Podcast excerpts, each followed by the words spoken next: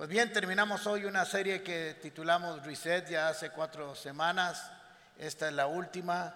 Si usted está oyendo solo este capítulo, le voy a pedir que vaya a nuestros medios electrónicos y se ponga el día, porque la idea de esta serie fue que volviéramos a nuestras raíces, que reseteáramos nuestras vidas y tuviéramos un nuevo inicio, que verificáramos cuál es nuestro camino. Así que hemos estado de una manera tierna y amorosa haciendo una confrontación para volver a las raíces. Dice Proverbios 16:6, con verdad y misericordia se corrige el pecado. Solo verdad es agresión, solo misericordia es alcahuetería. Así que la verdad y la misericordia tienen que caminar juntas para que haya una correcta corrección de nuestras vidas.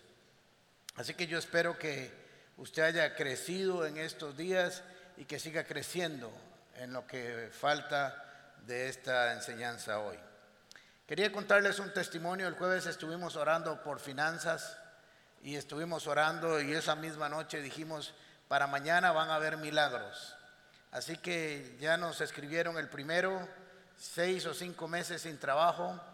A la mañana siguiente, en la pura mañana lo llamaron y ya tiene trabajo después de seis meses de estar esperando. Y así un montón de testimonios que van a ir viniendo entre muchos otros.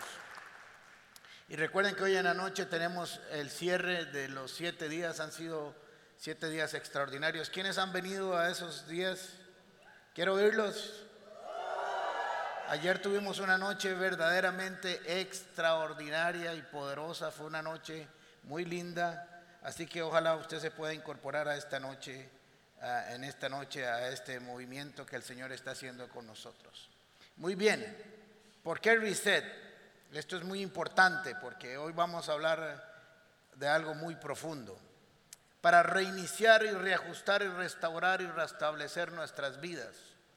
Lo que algo estaba operando de pronto comenzó a desestabilizarse, comenzó a perder condición natural, comenzó a entrar en un deterioro y hay que volver a resetear nuestras vidas para que vuelva a iniciar el proceso tal y como estaba en el plan original. Siempre tenemos que estar analizándolos, siempre tenemos que estar revisando nuestras vidas, siempre tenemos que estar haciéndonos preguntas. ¿Vamos por el buen camino? ¿Estaremos haciendo lo correcto? ¿Estaremos haciendo lo importante? ¿Estaremos nosotros caminando conforme la voluntad de Dios? Son preguntas que siempre tenemos que estar haciendo para que no nos perdamos en el camino. No sé si usted lo sabe, cuando un avión antes de despegar establece un plan de vuelo, establece la ruta, establece los lugares por donde va a pasar, la, aproximación al próximo aeropuerto, hace peso, medidas, etcétera, etcétera. Y el avión despega y ahora son manejados por computadoras, pero los pilotos tienen que estar haciendo revisiones para ver si el rumbo que establecieron desde el principio está siendo seguido por el avión. Así que constantemente, aunque la computadora esté haciendo los ajustes automáticamente, ellos tienen que estar verificando si a los 25 minutos están en el punto tal, si a los 30 minutos, si a la hora y 45, y marcan todos los puntos para ver que van por el destino correcto. Y así debe ser nuestras vidas. El Señor marcó un plan de vuelo y nosotros tenemos que estar revisándolo constantemente a ver si estamos caminando en su voluntad. Dos cosas tenemos que hacer en nuestras vidas, muchas otras, pero en lo, en lo referente al tema de hoy. Número uno, tenemos que examinarnos a nosotros mismos. Dice 2 Corintios capítulo 13, versículo 5. Examínense para ver si están en la fe. Pruébense a sí mismos. Mire qué interesante esta enseñanza porque dice, examínense para ver si están en la fe pudiera ser, y recuerde que esto está escrito a creyentes, a los miembros de la iglesia de Corinto. Así que entonces es importante que está haciendo una escritura de reflexión para los creyentes. Examínense para ver si están por la fe. Pruébense a sí mismos. Nosotros nos podemos engañar cuando queremos, pero cada uno de nosotros sabe cómo está viviendo. No se dan cuenta de que Cristo Jesús está en ustedes, está en ustedes, no con, sino en ustedes, a menos que fracasen en esta prueba. O sea, Jesús está en ustedes si realmente están en la fe. Si se han salido, Jesús ocupa un lugar diferente y eso es algo que nosotros no manejamos correctamente. Lo otro que debemos dejarnos de hacer es que se nos pruebe, que se nos examine. Eso no nos gusta, pero debemos dejar que la gente nos hable, sobre todo cuando viene Dios a nuestras vidas a hablarnos con su espíritu. Dice Salmos 139, 23 y 24. La primera en Corintios dice, examínense cada uno, y aquí dice, examíname, oh Dios, y conoce mi corazón, y pruébame, y conoce los pensamientos que me inquietan. Señálame cualquier cosa eh, en mí que te ofenda, y guíame por el camino de la vida eterna. Nosotros tenemos que dejarnos guiar por Dios, tenemos que preguntarle. Señor, estoy haciendo las cosas conforme a tu voluntad, estoy haciendo las cosas correctamente. Pudiera ser que tuviera un criterio, pero tú tienes otro. Y para eso hay que conocer a Cristo y hay que conocer su palabra, para que cuando nos hable sepamos que es Él que nos está hablando. Ahora, muchos de ustedes conocen la doctrina del nuevo nacimiento en las, escrituras. Y es una pregunta de las que tenemos que hacernos. ¿Hemos nacido de nuevo? ¿Qué significa nacer de nuevo?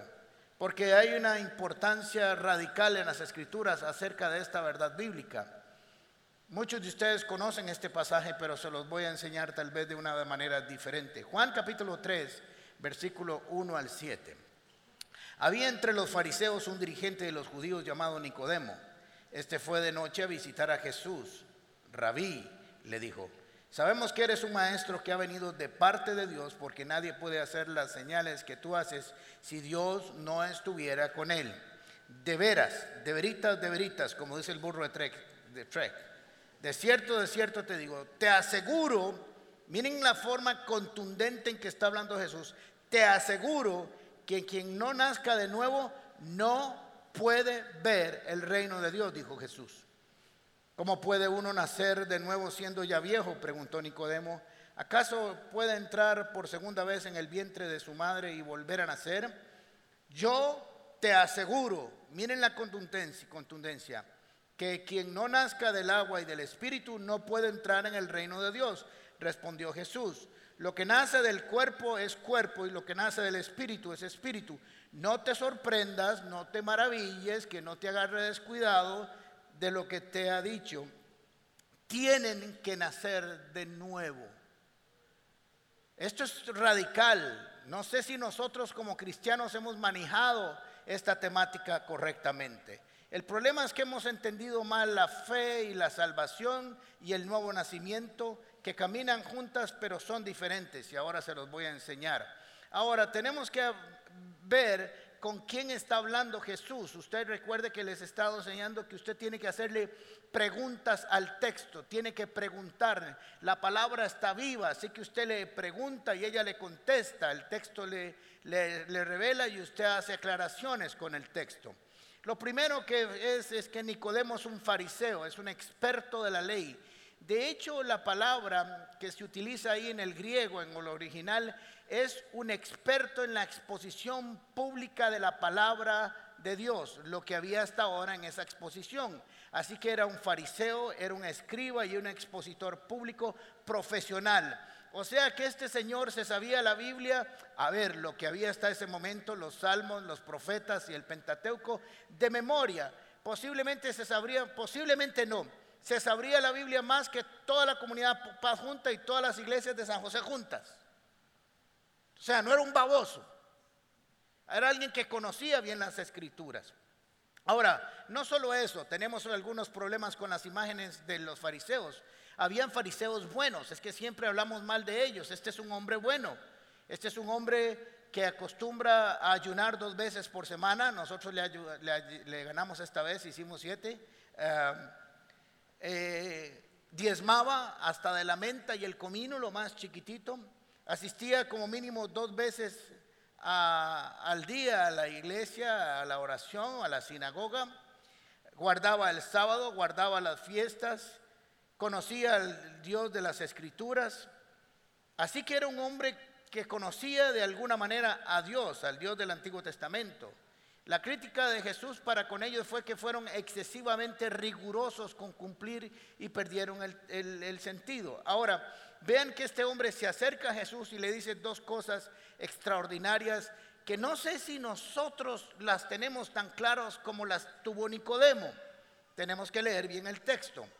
Le dice, sabemos, plural, sabemos, le dice Nicodemo, plural. Quiere decir que Nicodemo había estado conversando con otros expertos en teología, en el conocimiento de las escrituras, habían estado deliberando y muchos habían llegado a la conclusión de lo que él le iba a decir. Sabemos, o sea que había un grupo de fariseos, de escribas, de maestros, contextualizándolo ahora, de teólogos que habían llegado a esta conclusión, que eres un maestro que ha venido de parte de Dios. Para un fariseo de esta categoría, reconocer que hay un maestro que no estuvo en la escuela de fariseos y de escribas era algo extraordinario. Sabemos que vienes de parte de Dios. Eres un maestro que enseña lo que Dios dice. Miren la profundidad de esto. Es que le hemos pasado este texto por encima y no nos hemos dado cuenta. La razón por que le dice que hemos llegado a esta conclusión es porque nadie puede hacer las señales no estaba Jesús solo en habladas, como diríamos los ticos, que además ya había sido reconocido como maestro y el maestro les enseña, sino que sus enseñanzas estaban respaldadas por señales. Nadie puede hacer las señales que tú haces si Dios no estuviera con él, manifestaciones externas. Así que había un convencimiento profundo de este fariseo y de otro grupo que Ah, reconocían que Jesús venía de parte de Dios. Y cuando estaban reconociendo que Jesús venía de parte de Dios, era porque conocían las promesas y la ley de Dios y estaban seguros de que Él venía de parte de Dios. Ahora, qué, qué interesante, porque al final del texto le dice, tienen que nacer de nuevo. Jesús está hablando con Nicodemo, con uno, singular, pero al final le dice, tienen, plural. ¿Por qué? Porque tenía que ver con todos los que fueran a creer, no solo los que habían estado llegando a la conclusión con, con Nicodemo, sino todos los demás creyentes. Esto es muy importante. Ahora, ¿por qué Jesús le responde sin que el fariseo le pregunte nada? Primero, Jesús conoce el corazón, esto es lo más importante.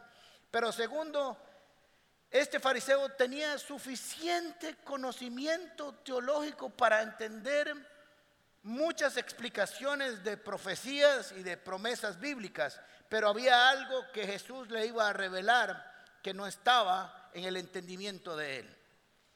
La pregunta en el fondo, lo que el fariseo estaba diciéndole es, de todo el panorama bíblico que tengo, ¿qué me falta para adquirir la salvación?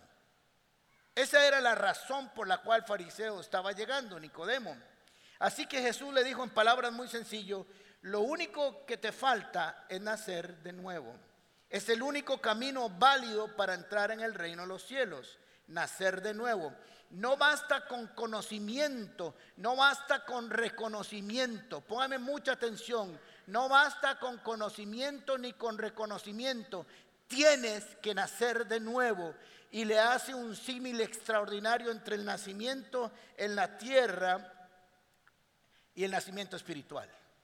Jesús, el experto en dibujar, en usar el videobin, en usar símiles, en usar alegorías, en lugar de usar parábolas, le dice, entiendes, cuando naciste de tu mamá es una vaina, es una cosa, eso está hecho, pero ahora tienes que nacer de Dios. Tienes que nacer de Dios porque carne y sangre no heredarán los el reino de los cielos lo hereda lo que está reconstruido o que ha vuelto a nacer. Así que Jesús le dijo, te aseguro, no es opcional, te aseguro, dos veces le dice, vea Nicodemo, le estoy hablando claritititititico, no hay opción. Señoras y señores, no hay opción, hay que nacer de nuevo. O sea, nosotros no podemos tener esto como una recomendación de parte de Jesús. Es algo que nos enseña y está en las escrituras. Y ahora lo vamos a ver con algunos ah, ejemplos. Así que hay dos naturalezas. Con la que nacimos de nuestros padres en la tierra y con la que nacemos de nuestro Padre Celestial. Y hay que nacer porque tenemos un cambio de padre, un cambio de reino y un cambio de ADN en nuestras vidas. Un mal entendimiento de la salvación y un mal entendimiento del nuevo eh, nacimiento es una trampa que nos puede llevar a nosotros a equivocarnos en el proceso. Mateo capítulo 7, versículo 20 en adelante. Este es el famoso sermón del monte acerca del carácter de los cristianos. El carácter de los cristianos, cómo funcionan, cómo operan, cómo, cómo piensan, cómo se deben comportar. 20, ah, versículo. Así que por sus frutos los conocerán. ¿Por qué? Otra vez. Usted es conocido por los frutos. No por lo que habla, porque hablar es muy fácil. Por sus frutos. Tienen que haber frutos. Señoras y señores, su fe se tiene que ver. No hay opción. Su fe se tiene que ver. El encuentro que usted tuvo con Cristo se tiene que ver. No todo el que me dice Señor, Señor, habladas, entrará en el reino de los cielos, sino el que hace la voluntad. Póngase esto por ahí, voluntad. Ahora vamos a ir a Efesios para estudiar esto. De mi Padre que está en el cielo. O sea, hay que hacer la voluntad del Padre que está en el cielo. Y si yo leo la conversación con Nicodemo, hay una voluntad de Dios que nazcamos de nuevo. Un deseo, un ordenamiento. Muchos, diga muchos, me dirán en aquel día, Señor, Señor, no profetizamos en tu nombre y en tu nombre expulsamos demonios e hicimos muchos milagros. Entonces les diré claramente, jamás los conocí, aléjense de mí, hacedores de maldad. Y esto es un, como diría mi mamá, es un vejigazo. Es duro. Pero están las escrituras. ¿Cómo hago? Yo tengo que procesarlas, tengo que conocerlas, tengo que digerirlas tengo que vivirlas y ahí está este texto. Entonces lo que este texto nos está diciendo y vea que Jesús le está hablando a creyentes, el sermón del monte está dirigido a creyentes, o a discípulos podríamos decir ah, claramente. Ahora, también en ese mismo sermón, y ya estamos terminando, el sermón del monte que empieza el capítulo 5, termina el capítulo 7, dice otra vez, entren, capítulo 7, entren por la puerta estrecha. O sea que para entrar en el reino de los cielos no se pasa por la puerta ancha, es por la puerta estrecha. Porque es ancha la puerta y espacioso el camino que conduce a la destrucción y muchos entran por ella, otra vez muchos. ¿Se acuerdan que, que, dijo adelante? Muchos dirán en tu nombre, echarnos de novio, pero no están incluidos. Ahora muchos, muchos son los que pasan por la puerta ancha. Y muchos no es lo mismo que pocos. entran por ella. Pero estrecha es la puerta y angosta el camino que conduce a la vida y pocos son las que la encuentran. Porque son pocos los que quieren hacer el proceso correcto para ver el reino en los cielos. Y es interesante porque nosotros tenemos que entender qué es la salvación, cómo opera la fe y cómo opera el nuevo nacimiento. Y vamos a ir rápidamente a esto. Este es un pasaje conocido tal vez por muchos de ustedes. Efesios capítulo 2, versículo 8. Porque por gracia ustedes han sido salvos mediante la fe, y esto no procede de ustedes, sino que es un regalo de Dios. Somos salvos o obtenemos la salvación por dos elementos juntos, dos elementos juntos. Pónganme mucha atención. Por, que es la razón por la cual somos salvos, por un regalo, porque se nos regaló. Y ese regalo está, tiene un camino para llegar a él y es la fe. O sea, ahí está ese parlante, es un regalo y la fe me permite adquirirlo y llevármelo. No, no hay que pagarlo, solo hay que tomarlo y eso es lo que hace la fe. La fe toma el don de Dios y se lo lleva al corazón. Así que es un regalo. Muy bien. Por cierto, el concepto de salvación o salvos aparece 200 veces en el Nuevo Testamento, porque de eso se trata las escrituras, de la salvación del hombre. Ahora, entonces hay que hacernos varias preguntas. Recuerde que les empecé diciendo que hay que hacernos preguntas constantemente. ¿Por qué debo buscar la salvación? ¿De qué nos salva el Señor y cómo soy salva?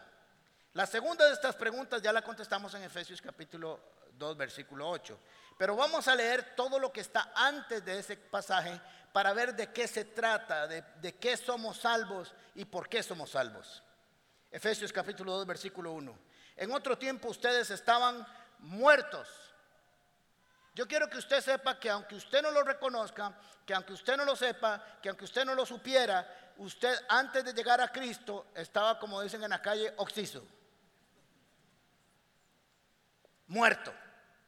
Usted se casó, usted compró carro, usted tiene un carro en la playa y uno en la montaña, tiene 60 celulares, 80 iPads y consume 25 gigas al día de internet y estaba muerto. Ese es el concepto bíblico. La razón es porque la paga del pecado es muerte.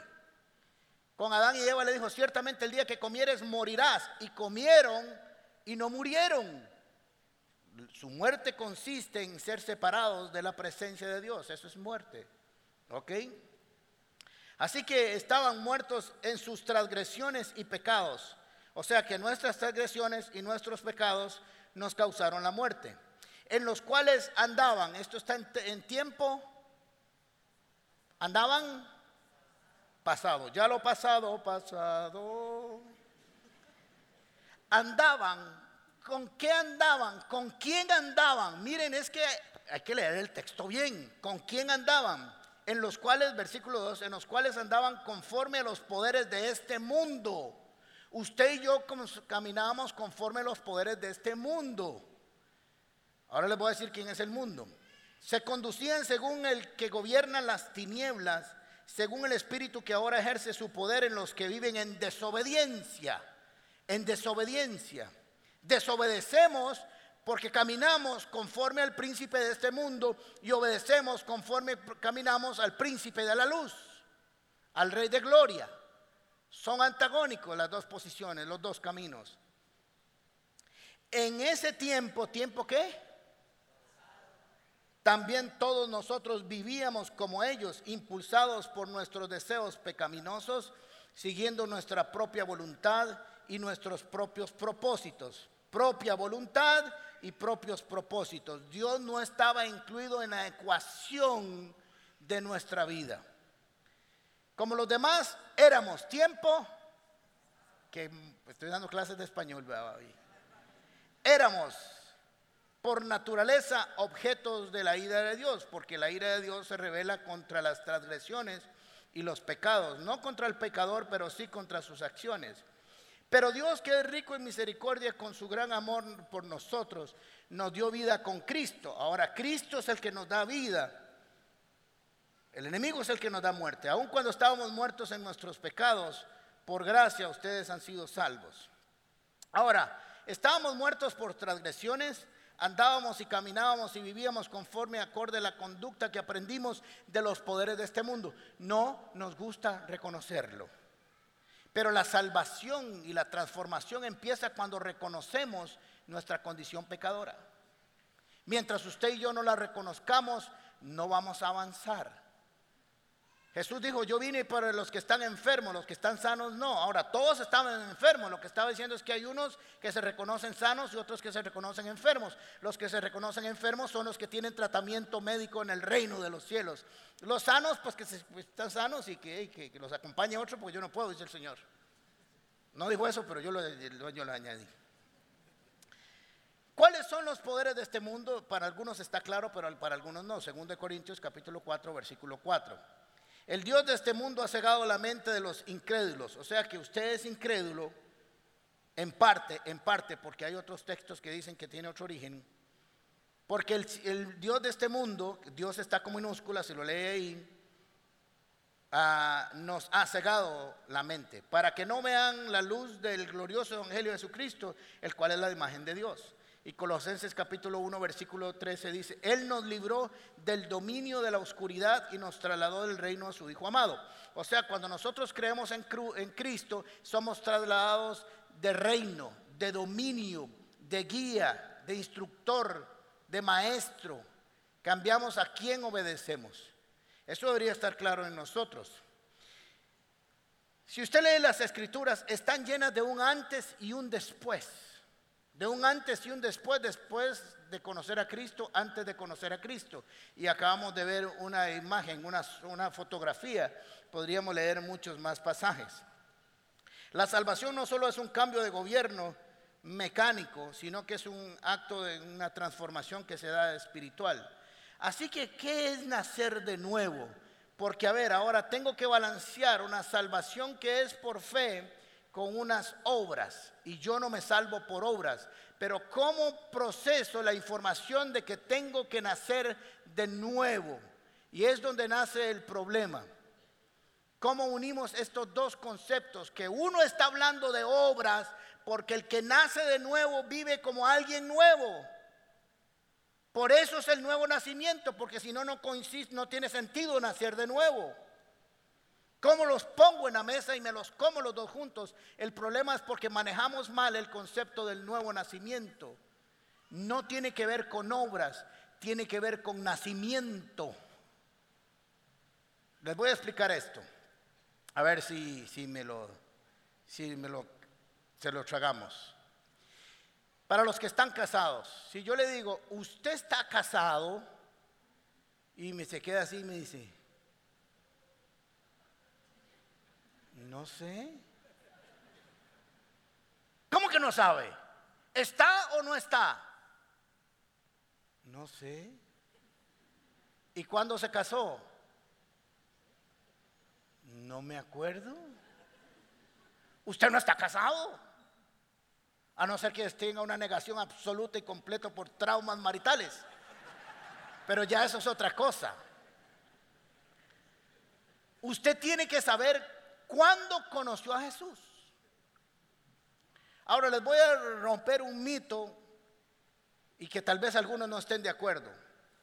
No sé si usted ha escuchado estos, estos ah, testimonios. Yo conocí a Jesús y seguí siendo un pervertido hasta que un día Dios me habló. No lo conoció. Y les voy a decir dos momentos importantes. Semilla, palabra de Dios, corazón, terreno donde se siembra. Usted siembra la semilla, pero hasta que salga de la tierra es cuando realmente dará su fruto. Muchos han recibido a Cristo en su corazón, pero todavía no han nacido de nuevo, hasta que decidan que necesitan ser cambiados por Jesús. No solo salvados, sino cambiados. Son dos cosas diferentes. Porque usted puede decir, Señor, ¿qué tan te voy para el infierno? Sálvame. No, no, no, no, pero es que la salvación implica una transformación. Toda la Biblia está llena de transformaciones. Lo que éramos, quítese la vieja vestimenta, la vieja naturaleza, póngase la nueva, quítese lo que era malo y ahora póngase lo que es bueno. Así que usted puede ser que se olvide de una fecha, pero nunca se olvidará del evento. Si yo le preguntara a cada uno de ustedes ahora, si usted se muere dentro de 30 segundos, ¿se va para el cielo? Y si usted se queda así escruchado, hay que trabajar con usted. Porque dos razones, o no tiene el concepto bíblico de salvación claro, o su conducta le dice que tal vez usted no es salvo.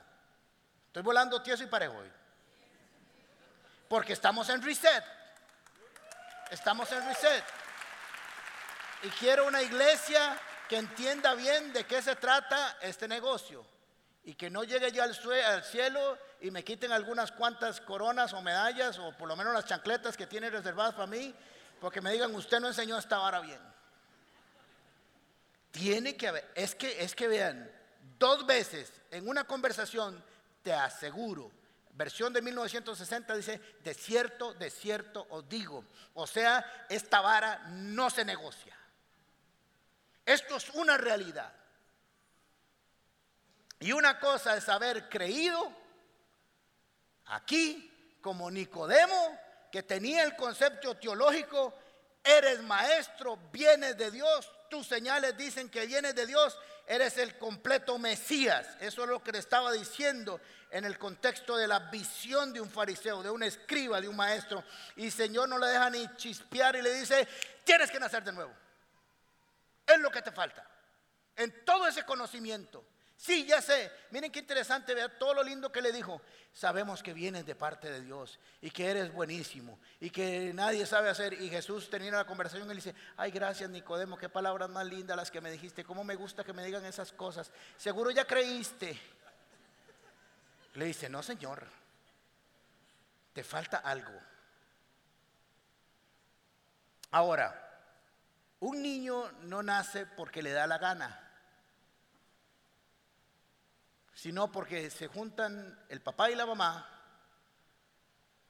y toman la voluntad de que nazca y comienza a gestarse al menos nueve meses, unos antes, otros después, ahí. Lo que muchos cristianos les pasa es que todavía están en el vientre de la mamá. Fueron concebidos en la fe, y si reconocen que son salvos o quieren ser salvos, pero no sé si están seguros de que si quieren nacer de nuevo. No estoy hablando de obras, estoy hablando de un nuevo nacimiento y aquí es donde les voy a aclarar lo necesario. El nuevo nacimiento se da cuando usted quiera nacer, entonces Dios, para usar términos populares, los va a parir. Porque el nacimiento no viene de usted, viene de Dios. Por eso no son obras, es el resultado de un rompimiento de un útero espiritual. Algunos están así, ¿verdad? Porque si no serían obras. Es un nacimiento que viene del Espíritu Santo. Vean Ezequiel capítulo 11, versículo 19. Le daré un corazón íntegro. ¿Quién lo va a dar? Es Dios el que lo da. Y pondré en ellos un espíritu renovado. Les arrancaré el corazón de piedra que ahora tienen, algunos son también carebarros, pero eso es otra cosa. Y pondré en ellos un corazón de carne, o sea, sensible para que cumplan mis decretos y pongan en práctica mis leyes. Entonces ellos serán mi pueblo y yo seré su Dios. Toda es una transformación que Dios hace, porque es Él el que pone un corazón, le daré un corazón íntegro, un espíritu, pondré un, vea que es todo lo que Dios el que lo está haciendo. Les arrancaré Dios y les pondré un corazón de carne. Y una vez que haya una transformación de un corazón y espíritu, entonces ellos cumplirán mis decretos y pondrán en práctica mis leyes. Y entonces, y entonces, y entonces, cuando eso pase, y entonces, no antes, será mi pueblo. Porque un pueblo no puede vivir con un espíritu que no le pertenece a ese rey, ni con un corazón que no le pertenece a ese rey, ni conductas que no sean de ese rey, porque entonces no son su pueblo. No hay forma. Y aquí viene la buena noticia. Se nace de nuevo cuando usted realmente decide, uno, que la salvación no es por obras y que usted no puede hacer absolutamente nada para comprarla, que es la fe el medio, la autopista que le llegamos al don de Dios, al regalo, que es por la razón por la que somos salvos, por razón, motivo, alcanzados por fe y que cuando alcanzamos esa fe tenemos que dejarnos parir de Dios. Porque si usted quiere alcanzar la fe y no quiere nacer de nuevo, no hay forma de ver el reino de los cielos. Porque esas dos conjugaciones, la fe y la salvación, cuando llegan a un corazón, hay transformación. Por sus obras los conocerán. Pero si fueran obras o frutos, pero si fueran frutos, entonces nos salvaríamos por ley.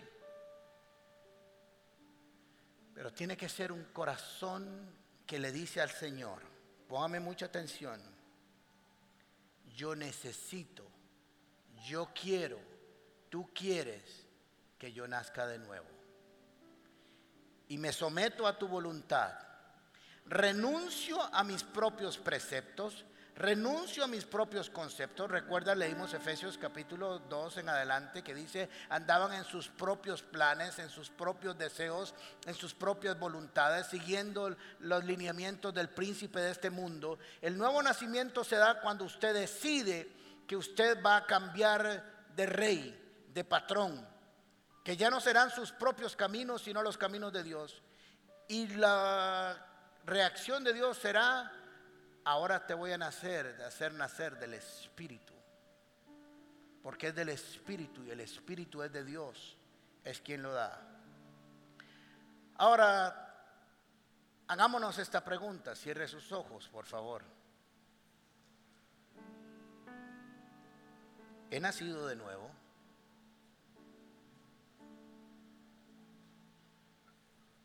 Porque no es posible nacer de nuevo y que tu esposa, que tus hijos, que tu papá, que tu mamá, que tus amigos no hayan visto un cambio trascendental, absoluto y espiritual en ti. No es posible. No estoy hablando de cosas que haya que sanar y trabajar en el camino, es cosas que tienen que ser radicales en el reino del cielo. No te maravilles, no te sorprendas, Nicodemo, que te digo, es necesario nacer de nuevo. Así que es algo que da Dios para el que quiere nacer de nuevo. Esto significa que desde ya estás renunciando a toda tu vida anterior que has manejado bajo tus propios preceptos, bajo tus propios conceptos en tu propia voluntad o en la voluntad del enemigo, es una renuncia absoluta a todo eso y dejar que en el nacimiento de Dios un nuevo ADN espiritual empiece en mí. ¿Has nacido de nuevo?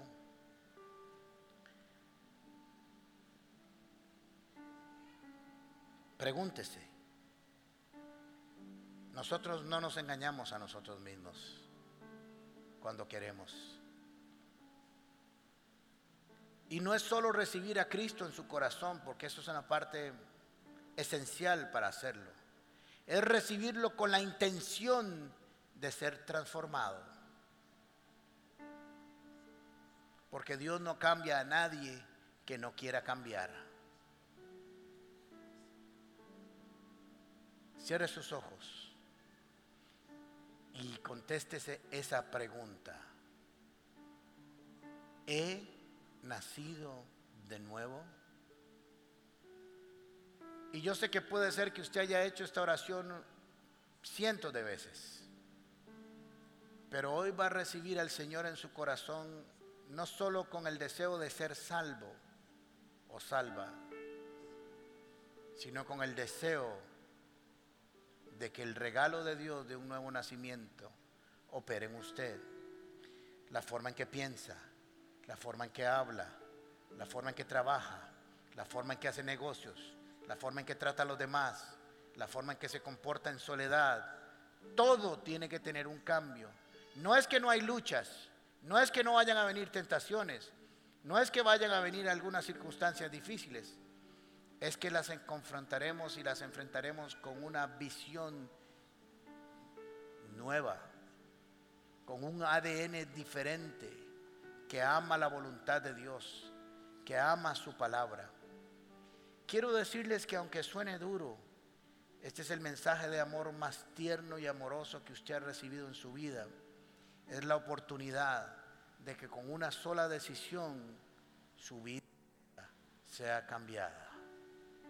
Gracias por acompañarnos en Comunidad Paz. Te invitamos a compartir este mensaje y no olvides suscribirte a nuestro canal de YouTube. También puedes seguirnos en todas nuestras redes sociales como Gente Paz o en nuestro sitio web paz.cr.